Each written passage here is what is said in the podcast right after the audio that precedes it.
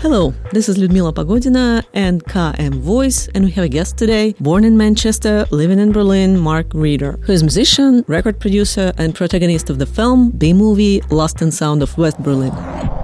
I introduce probably in Russian what's going on here. Всем привет, у меня скрипит стул. Мы начали нашу трансляцию подкаста с Марком Ридером. Сегодня мы будем говорить с Марком. Вот он сидит здесь прямо с нами. И делаем мы это только потому, что Гёте-институт помог нам его сюда привести. Игорь очень рад, что мы это сказали. Спасибо большое Гёте-институту. И дальше мы будем продолжать на английском, потому что русскую версию вы услышите, прочитаете уже в переводе впоследствии. Все, кто сегодня с нами, может задавать вопросы по-русски или по-английски в комментариях, и Альберт нам будет их в процессе зачитывать.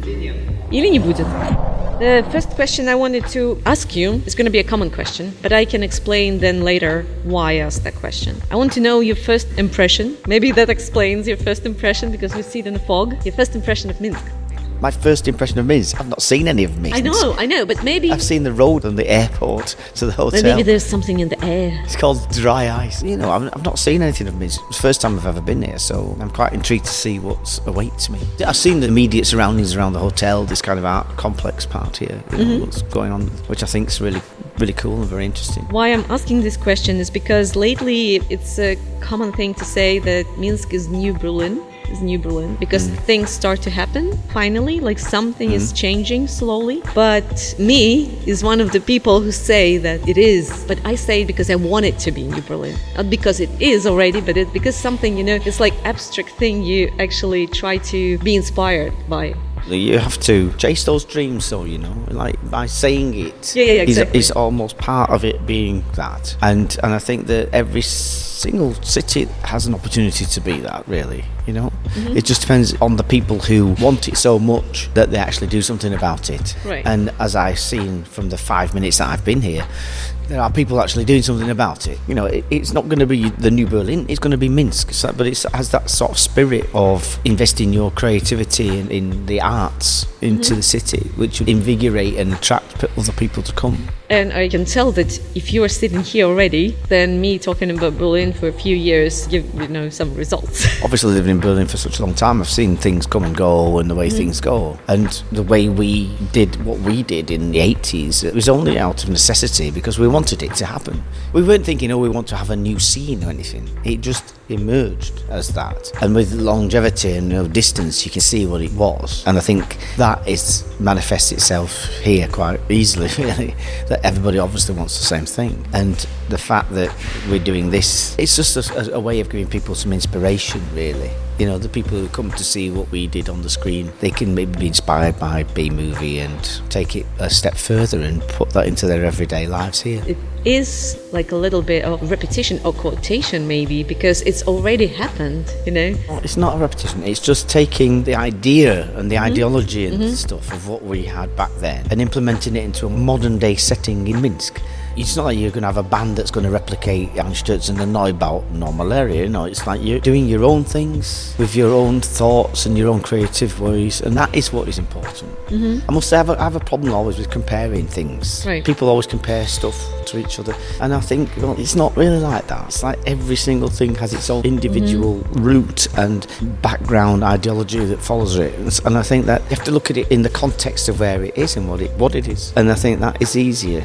Then you don't have to compare compare it to anything else. It's what it is here. This is true. I can tell definitely that there is one thing in common between Berlin and Minsk now, but this is something in common with exactly Berlin those days. So we have an invisible wall. We have uh, like West and East Berlin every day in our lives, and we don't know where the clash is going to happen. So we try to live like we want to live in West Berlin, but every day we meet something from the east that can stop it, uh, you know, or somehow restrict the action or. But that's what it's all about. It's about getting around those obstacles yeah. Living in West Berlin in the 80s wasn't fun, you know? It wasn't like it was like loads of fun, you know? Yeah. It was constantly plagued by all these things that we had to kind of like get around, really. I mean, mm-hmm. the, the simple fact that your heating didn't work at home because you're too late to go and buy coal to heat your flat drove people to go into clubs and okay. bars and hang out there because it was warm and you met everybody else who'd also failed to make the coal merchant six o'clocks, you know. So it was all about that kind of thing. It wasn't like, you know, every day was great and fun. Okay. Was, but you did these things out of boredom, you know, like you didn't want to be bored. Meeting people in a club or in a bar, and you got drunk or whatever and you chatted about things and things came to your head, the ideas came, let's do this, oh yeah, let's do this. And they just manifested themselves. And because you try, you want it to happen, you make it happen. And that's all it's really about. Oh, I know that feeling very well, yes. Have you ever, you went to East Berlin, no? When you've been. Yes, I went many times to East Berlin. Oh, yeah? Yeah. And how was it? I mean, why did great. you go? Why did you go? Because. Curiosity. You know, okay. curiosity was the thing which made me want to go to East Berlin because nobody that I met in the west of Berlin really encouraged me to go to East Berlin. And the few people that I met who'd actually been to East Berlin, mm-hmm. they'd only ever been to see their relatives. So it wasn't like they went over for parties, they didn't go over to meet young people. They went over to deliver washing powder and coffee and Coca Cola, you know, and eat cheesecake and drink ersatz coffee at home, you know, with their auntie.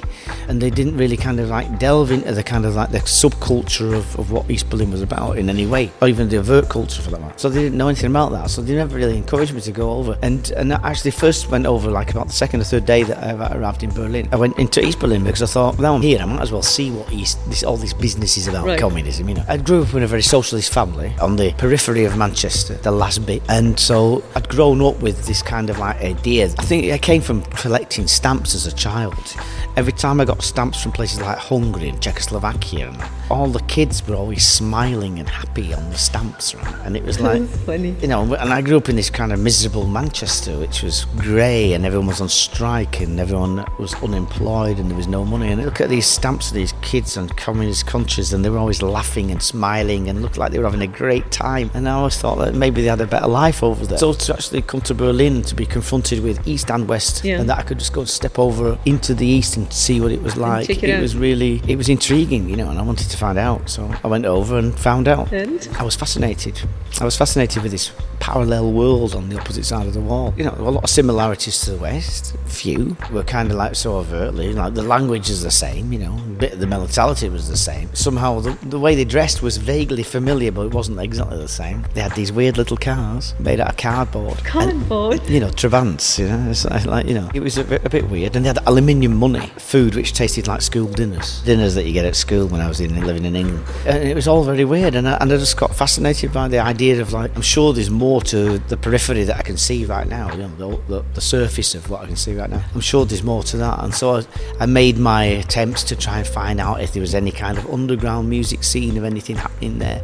The only thing I got to see initially when I first went over, you know, I went to some of these places like clubs where, and um, I saw these like aging blokes with like manes of hair, dressed in Wrangler jeans, jackets and trousers, flare trousers, kind of like playing this kind of muso music and blues of some sort. And it was all a bit 1972, and I'd been there as a child, you know, I didn't really need to have that again in my life. Right. And then I thought, oh, there must be something else. There must be, you know, what do young people listen to? People of my age, what do they listen mm-hmm. to? I'd just come from Manchester. I'd just experienced the explosion of punk rock. Right. And I'd been in the viper's nest of punk rock, you know. Suddenly I come to East Berlin, and there doesn't seem to be anything remotely resembling punk rock at all to be seen. Mm-hmm. Well, in, in, West Berlin, a little bit too. I mean, oh, Sex Pistols have been to Berlin and Buzzcocks and stuff, but you know, they knew what it was musically. Mm-hmm. They'd heard about it. Yeah. Whether they all were into it is another matter. But you know, they were still they all were still wearing like you know army jackets with like long hair and beards like Jesus. You know, in the East there must be something. And I one day found this kid on the train on the underground, and he looked a bit punky with his spiky hair and drain pipe trousers. And I asked him like, "Is any punk rock concerts here?" And he's looked at me like, mm, "We don't have anything like that here. It's all forbidden." Mm-hmm. I said, "Well, the way you look," he's like, "No, I just got the look from the television, you know." They got it on the television. How come? He'd been watching West German television. It wasn't exactly encouraged to watch West German television, but people did it, you know. Okay. I just gave him my address. Said, if you hear of anything, here's my name and address. So Write me a postcard. And I didn't hear anything at all from this guy ever again. But I got a letter six months later from a girl asking to meet me in the Palast der Republik, which was the, the Parliament building. Inside there was a round cocktail bar, and I could meet her there. So I met this girl, and she just really wanted to see who I was and what I wanted, yeah, sounding me out. And, and I got involved in this group of friends of hers, and they were all punks in East Berlin. Do you still go back to Manchester these days? Oh, I only go back a couple of times a year to see my mother and my, my mm-hmm. sister. There's a few friends who live there. Is there anything left of the Manchester that you know? A few buildings, perhaps. Mm-hmm. Really, it's not anything like it used to be. Even the way people are, their mm-hmm. attitudes and the mentality and and everything is, is been purged out of what Manchester used to be. But still, I mean, some musicians are still around. Oh yeah, of course. Johnny Marr's still playing, New Order is still playing. They don't have this vibrant scene as such anymore. Mm-hmm. It's just like bands all trying to become something. Back in the seventies, you made music because you were, you had to. You had no other option really. You know, you were either bored and sitting at home, or you formed a band and maybe you'd be able to play it, make some money, and if you were lucky, you'd get signed and could flee. Whereas in Berlin, people didn't have that attitude at all. People had already fled to Berlin. So there was no necessity to flee and become a superstar. It mm-hmm. was like, let's just make music to express ourselves. So there's a big difference. This energy that we had back in the 70s, that's really kind of dissipated from Manchester. Because there's not that many places anymore where you can play. So it's not like there's thousands of bands every week playing, you know. And from England right now excites you the most Uh, I don't know. of any genre? I really don't know. I mean, like I listen to quite a lot of music, so I like this album, that album, but there's not any right, kind of one band from the UK where I say, "Wow, that's really fantastic. I really have to buy that," whatever. I listen to music from other places, find uh, things that are happening in Berlin, which is which is very interesting. But also, you know, just recently I met this Czech guy called Oliver Tor, and he's got us like a modular synthesizer project that he, he has, and he's really creative and really interesting, you know. And he's from Prague, you know. It's like Okay. more exciting for me. Or, you know, like Emika from she's actually British, but she lives in Berlin. She just made a new album. It's a really beautiful album. You know, there's like plenty of things happening in other parts of the world. Do you go places to find new music, or are you searching through the internet? It's a bit of everything, really. I mean, mm. you know, people you send do me your s- research. people send me stuff all the time to listen to. I try and listen to everything that I get sent. It's not always very easy, and I search myself, you know. And luckily, my wife she's very active as well. She's always listening to stuff. When I'm not there, she'll say, "Have you heard this?" or "Listen to this." Or she'll just play it, you know. And and I we kind of like bounce off each other. I find that there's so many interesting things happening at the moment. Your label stopped working at some point, but now you sort of was it active lately, or In 2008, I stopped Yeah. MFS. but now you started again? No? Because yeah, I got bored. I just got bored. I got bored. I got bored with the way that distributors wanted me to only make one kind of music, release Right. one kind of music, which I didn't want to release since like 1999, basically. Mm-hmm. I said I don't do trance anymore. I want to do something else.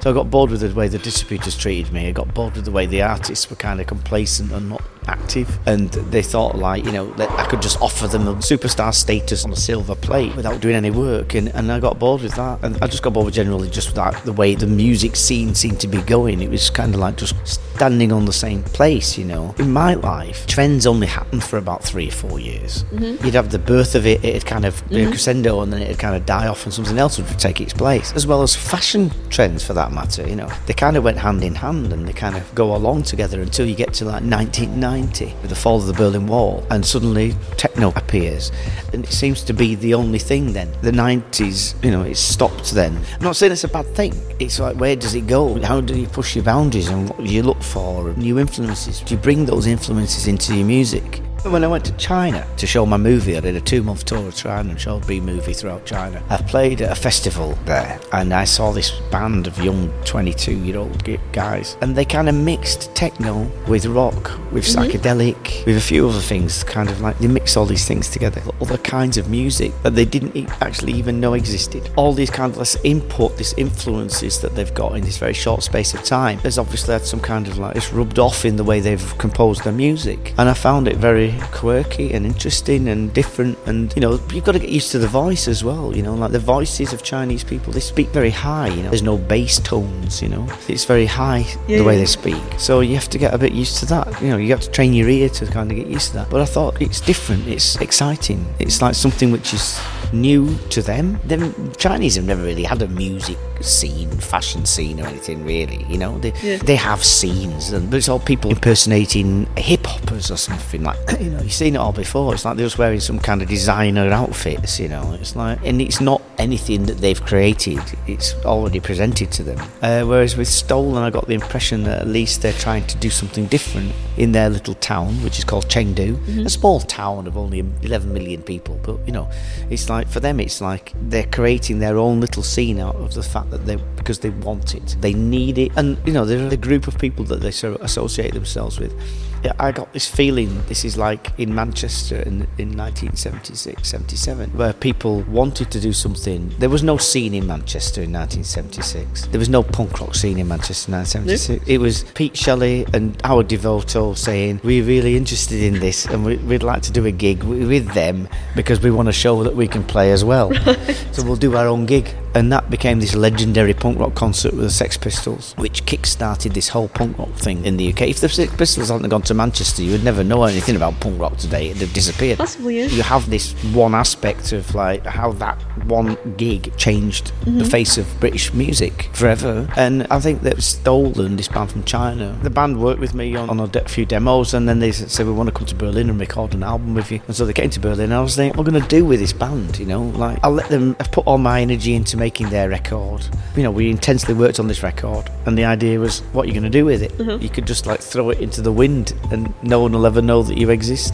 And I thought, Well, I've, I've seen, I've put a lot of effort in it out of myself as well into this record. I'll reignite MFS and mm-hmm. give them a release on a Western label, which will automatically boost their credibility back home. And also the fact that I've done it on my label and reinvented my label, whatever, it attracts interest generally in the media. You know, a lot of people are interested, like, why have you done it? Like, you just asked me the question, you know, why? Mm-hmm. I think it's not because I want to make millions of, you know, dollars or anything. It's, it's right, like the, the, the idea is, is to give them a platform that they wouldn't necessarily have. And hopefully, this will encourage other people to do for a country that's so huge as China, they have so few people making music. Really? Yeah.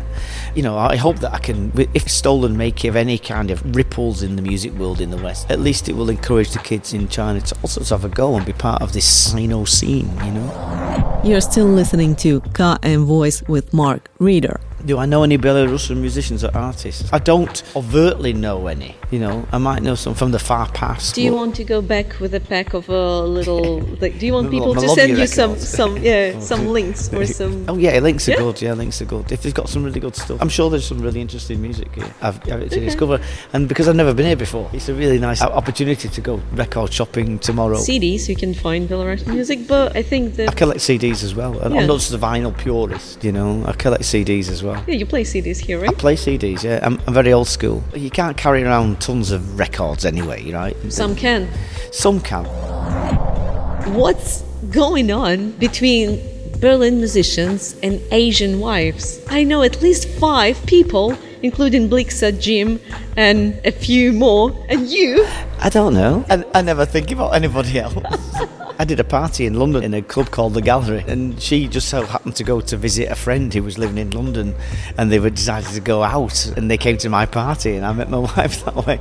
But it wasn't like you know, I didn't go, I didn't go to some kind of internet platform and look for her online. So there's nothing about like uh, great PR skills or anything, you know, that Asian knowledge like that's no, they have. My, well, you... my wife has good cooking skills. that's nice. My wife likes cooking, and she likes cooking for me. She cooks Asian food; it's delicious. Can't buy it in her restaurant. We can do fish and chips for her as well. I could, yeah. I find Western food's a bit bland sometimes. You know. Well, that, I just wanted you know to know. I'm going to ask Jim next time he's here as well. But yeah, it's like um, yeah, my wife looks after me, you know. And I, I had an accident, a bad, very bad accident, a couple of years back. I broke my spine and my shoulder, and she was a brilliant nurse. You know, she did really well. I also wanted to ask because the band you produce is from Asia, and also there was a nice independent Canadian, weird independent Canadian film about vampires called Suck. There was a hip hop and Alice Cooper in it. Mm. And there was a producer who gave up rock band for Japanese hip hop. Yeah, yeah.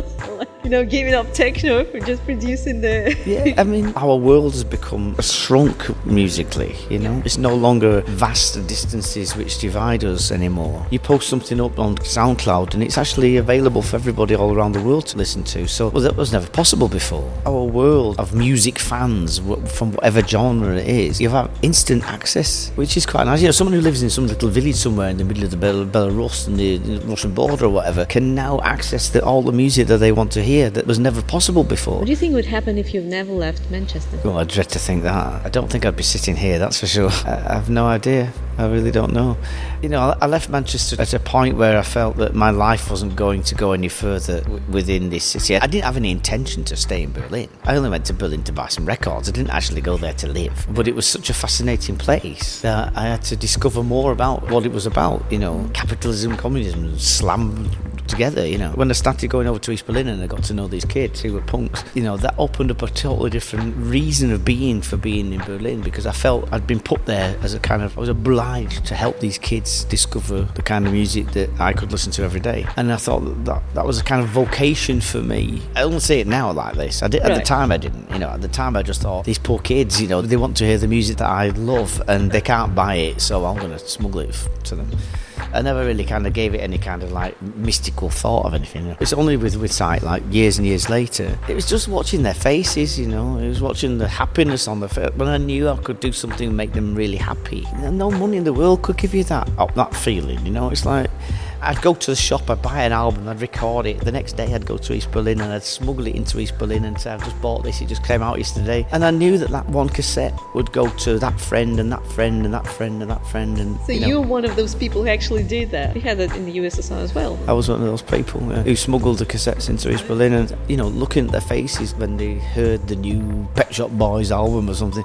That was the best feeling. They liked everything that was alternative, that wasn't on the telly or on the radio, you know. So it was like you were, they were listening to a lot of things like Marc Almond, for example, you know, from Soft Cell, or you had uh, a lot of these synthesizer bands like the Human League and things like this, but the old Human League, yeah. all these different things that they knew about, they'd heard on John Peel's show, mm-hmm. radio show, they couldn't buy it because it wasn't available in the record shops. So is punk dead or undead? Oh, I think punk will never die, really. The whole attitude of like punk rock manifests itself not only in, you know, just like the punk rock music, but this kind of attitude also manifests itself in different kinds of, of other music as well, in fact. Mm-hmm. I mean, you know, a certain degree in hip hop it's kind of quite punky, you know, yeah. in a lot of cases, taking away the kind of branding and everything. Mm-hmm. But it also manifests in other other kinds of music as well, this attitude of like, we couldn't give a shit. Well, I had a a little weird feeling about new trendy music, like young people actually, you know, with uh, facial tattoos and with uh,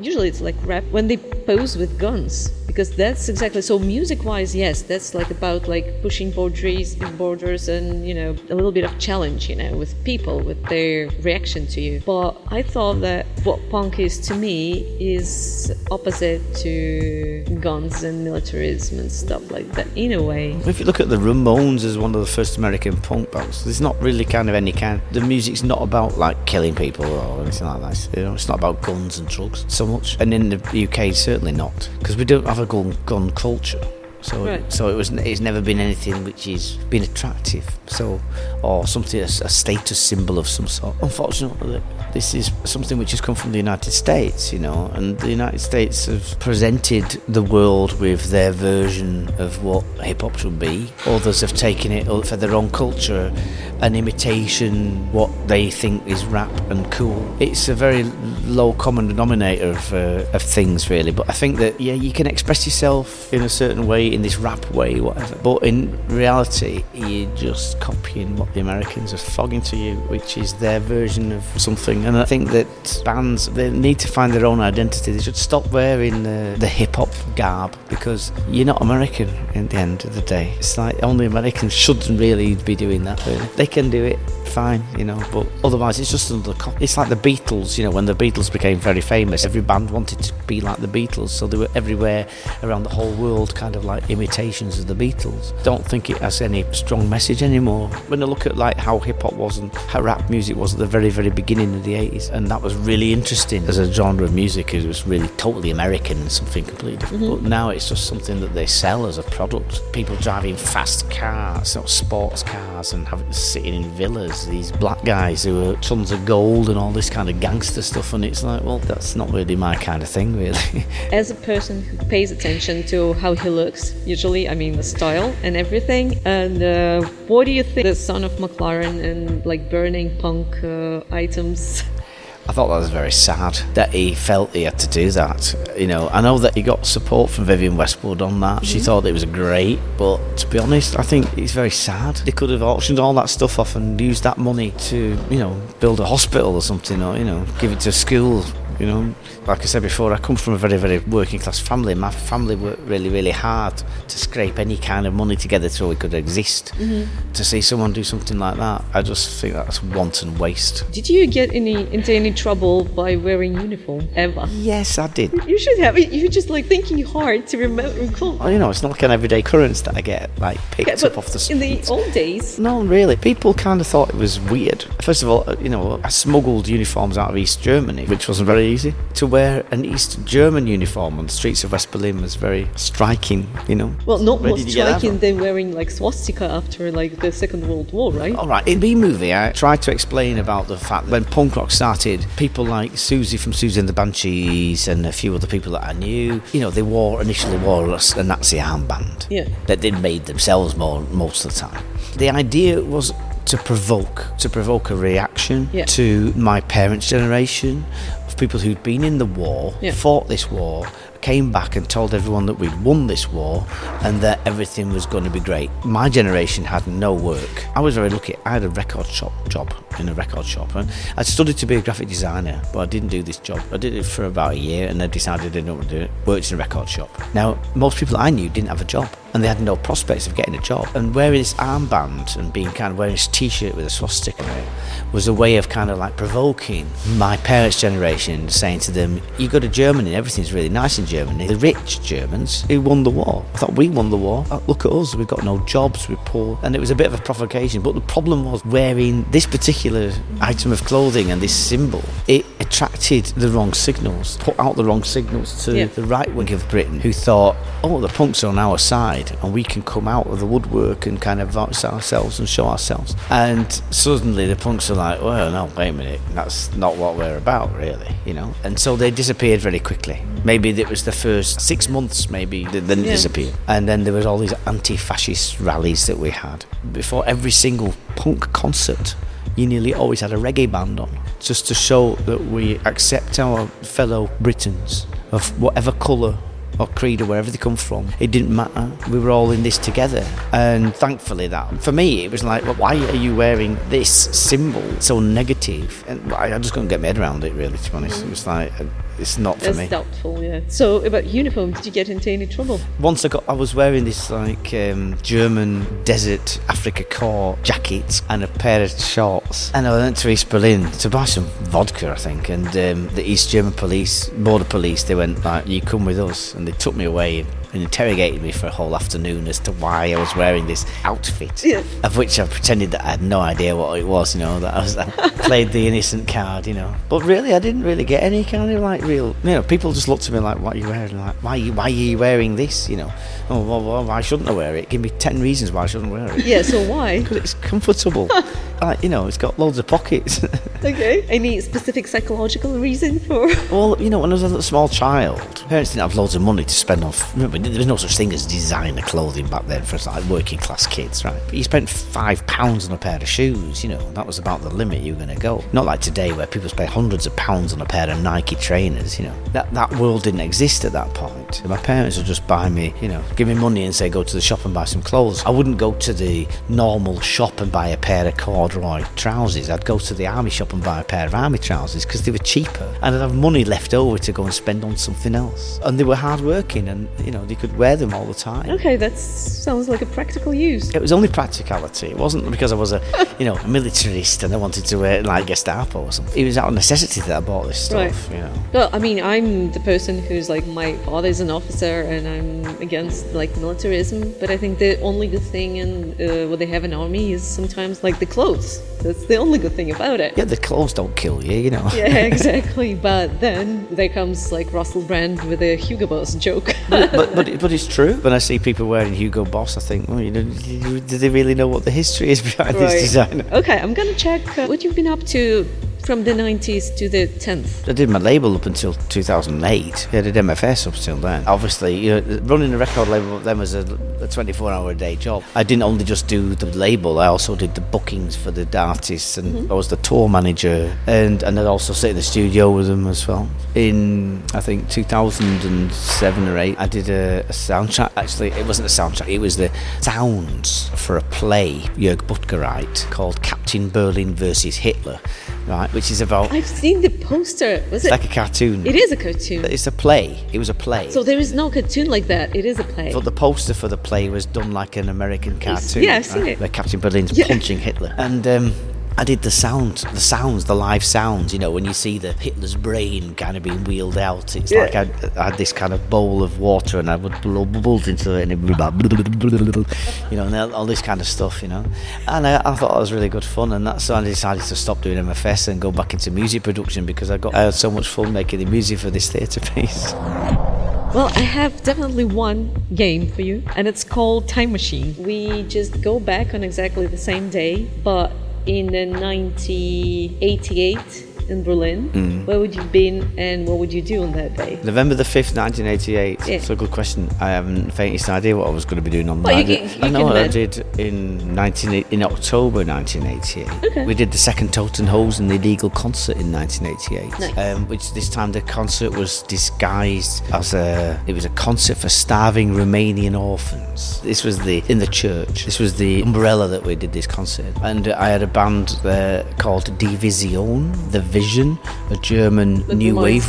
One, you know, English band. Kind of. They wanted they wanted to be that. okay. They wanted to be the DDR's answer to Joy Die Vision. Okay. Also, the play on the words is quite interesting as well. Division means the vision, but it also means division, as in separation, right? Oh. And the East German authorities were a bit kind of like can we allow them? Can we not allow them? Anyway, they did this concert with us for starving Romanian orphans in the churchyard. And you see in B movie, you'll see images of that concert because the second concert we took a camera in, smuggled a camera into East Berlin, yeah. and we smuggled the instruments of the Toten Hosen into East Berlin because a friend of mine who was an American soldier, had a car, and the cars didn't get controlled, so we could smuggle everything in that way. We did this concert, and the priest said to us, Well, the police are outside. We only invited 30 people. And they were all orphans? No, no, no. The concert was for the orphans. It was a benefit concert, so the money that was generated from this gig would all go to the starving Romanian orphans. Oh, there's only 30 people invited. Yeah. It's going to be a small affair. We get to this churchyard and there's like about 500 600 people there. No one could keep their mouth shut obviously and the police were sitting outside and they said they don't and can't play. We know they're going to be playing. They can't play. We just said to the priest well tell everybody that they can't play but tell them that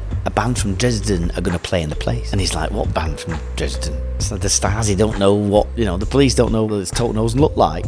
We'll do it until they stop us. And so we played for three quarters of an hour. And then the police came and said all right we know you know because out of all these 600 people obviously one or two or three or ten or whatever were Stasi informants, and they obviously knew that they couldn't go through the whole concert without saying to the police. They, we've just been watching the Toten Hosen, so right. we played three quarters of an hour. Within that realm of envi- that environment, you never knew who was a Stasi informer. That kid that I first met on the train and the underground with the spiky hair and the lilac trousers turns out to be when I got to finally see my Stasi file.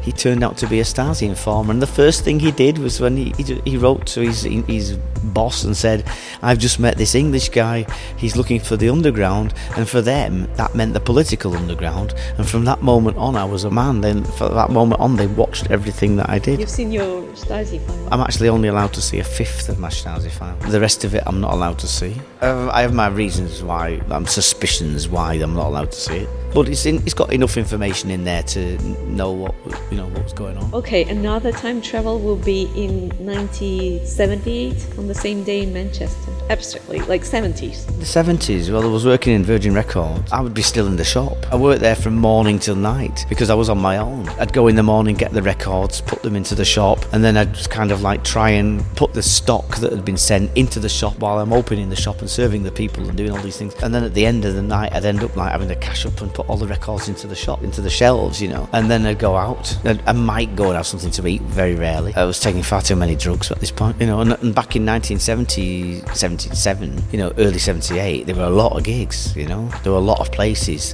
having gigs on, punk rock gigs. So it was quite exciting. I could choose any one of them because I got into f- all the gigs for free. The one last question What is being weird for you? What is weird? Yeah. Yeah, I think probably perceive being normal is for me weird. I think weird is being straight and being, you know, very conservative. That's pretty fucking weird. It's like being boxed in some kind of world, the normal world. I find that weird. I don't live a normal life, I know that. Only when I made B movie that I realised my life had been a bit kind of crazy compared to everybody else's. I think that weird is a perception, really. You can see someone on the street think, oh, they're weird because they're dressed up in women's clothing or something like this. You put that person into a, another group of people who are also wearing women's clothing and they're not weird, you know? It's like they're in their environment. And I think that um, for me personally, someone who's like super normal, of everyday conservative, that's pretty weird. Do people consider you weird? I don't know. You don't know? Nobody ever called you something like that. Only my wife. Cool, thank you very much. You're very welcome. I think this is it. Игорь хлопает нам. Спасибо. Спасибо, Игорь. That was Ludmila Pagodina and Mark Reeder. We thank Goethe Institute for helping this interview to happen. Subscribe to our channel, support us on Patreon, and stay weird.